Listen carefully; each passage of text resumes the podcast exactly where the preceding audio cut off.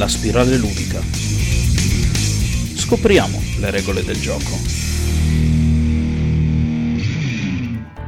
Benvenuti a questa nuova puntata della pausa tattica. Ora sono stato purtroppo fermo l'altra settimana per colpa del, del Covid che mi ha tenuto veramente un po' bloccato, per cui questa settimana vorrei un po' recuperare parlando di due argomenti. Come certamente saprete tutti, un paio di settimane fa è uscito il nuovo capitolo dei Pokémon. E ad accogliere i fan in questo nuovo bra- viaggio si sono presentati un comparto tecnico disastroso, bug e glitch degni di un film horror. Ora, come potete immaginare, la reazione di internet è stata una valanga di immagini e di video dei suddetti bug e glitch, mista a rabbia, sconcerto e ilarità. Solo CD Projekt Red ha immediatamente mostrato sorpresa, a loro memoria non era assolutamente previsto un porting per la Switch di Cyberpunk. Ma in mezzo a tutto questo marasma, Nintendo ha dichiarato a circa una settimana di, uscita dal gioco che loro non avevano ricevuto alcuna notizia di problemi tecnici del gioco. questo ha prevedibilmente scatenato nuovamente l'ira dei fan, data l'insostenibilità dell'affermazione, ma Nintendo è comunque riuscita a giustificarsi e a zittire le critiche, affermando che il loro accesso a internet avviene tramite i servizi di Nintendo Online. Beh, però la questione Pokémon in fondo è ben poca cosa. In realtà l'evento sulla bocca di tutti di questa settimana sono i Game Awards, no?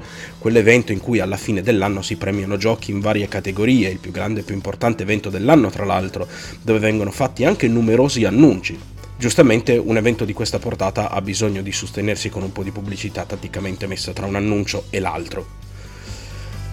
L'evento eh, in sé per sé è praticamente la serata degli Oscar, ma per i videogames vengono assegnati ai giochi dei premi che la giuria e in piccola parte il pubblico hanno scelto come migliori dell'anno e a volte, per puro caso, vengono premiati anche quelli più belli.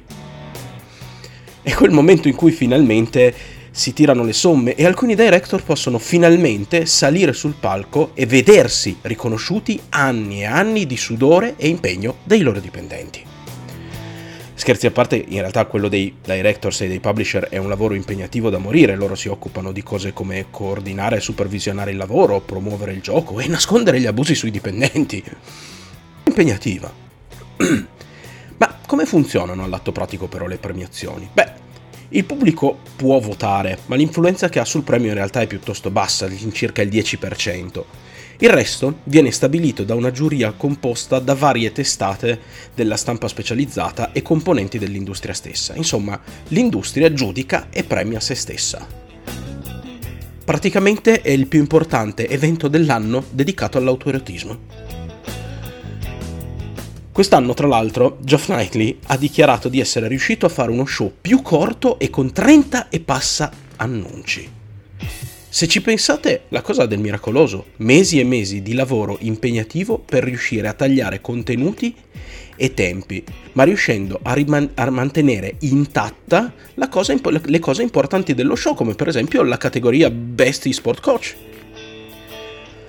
Tra l'altro, per decidere questa cosa è stato evidentemente fondamentale l'aiuto e il contributo di IGN. E questo è tutto per questa settimana. Spero che vi sia piaciuto questo piccolo intervento infrasettimanale. Spero tra l'altro anche che questa piccola rubrica un po' vi strappi qualche sorriso e vi piaccia. Se vi piace, mi raccomando, condividete la puntata, fatela ascoltare, seguitemi sulla piattaforma su cui mi già, già mi, mi state ascoltando, insomma. Iscrivetemi ai miei social che sotto tra l'altro ci sono i link in descrizione.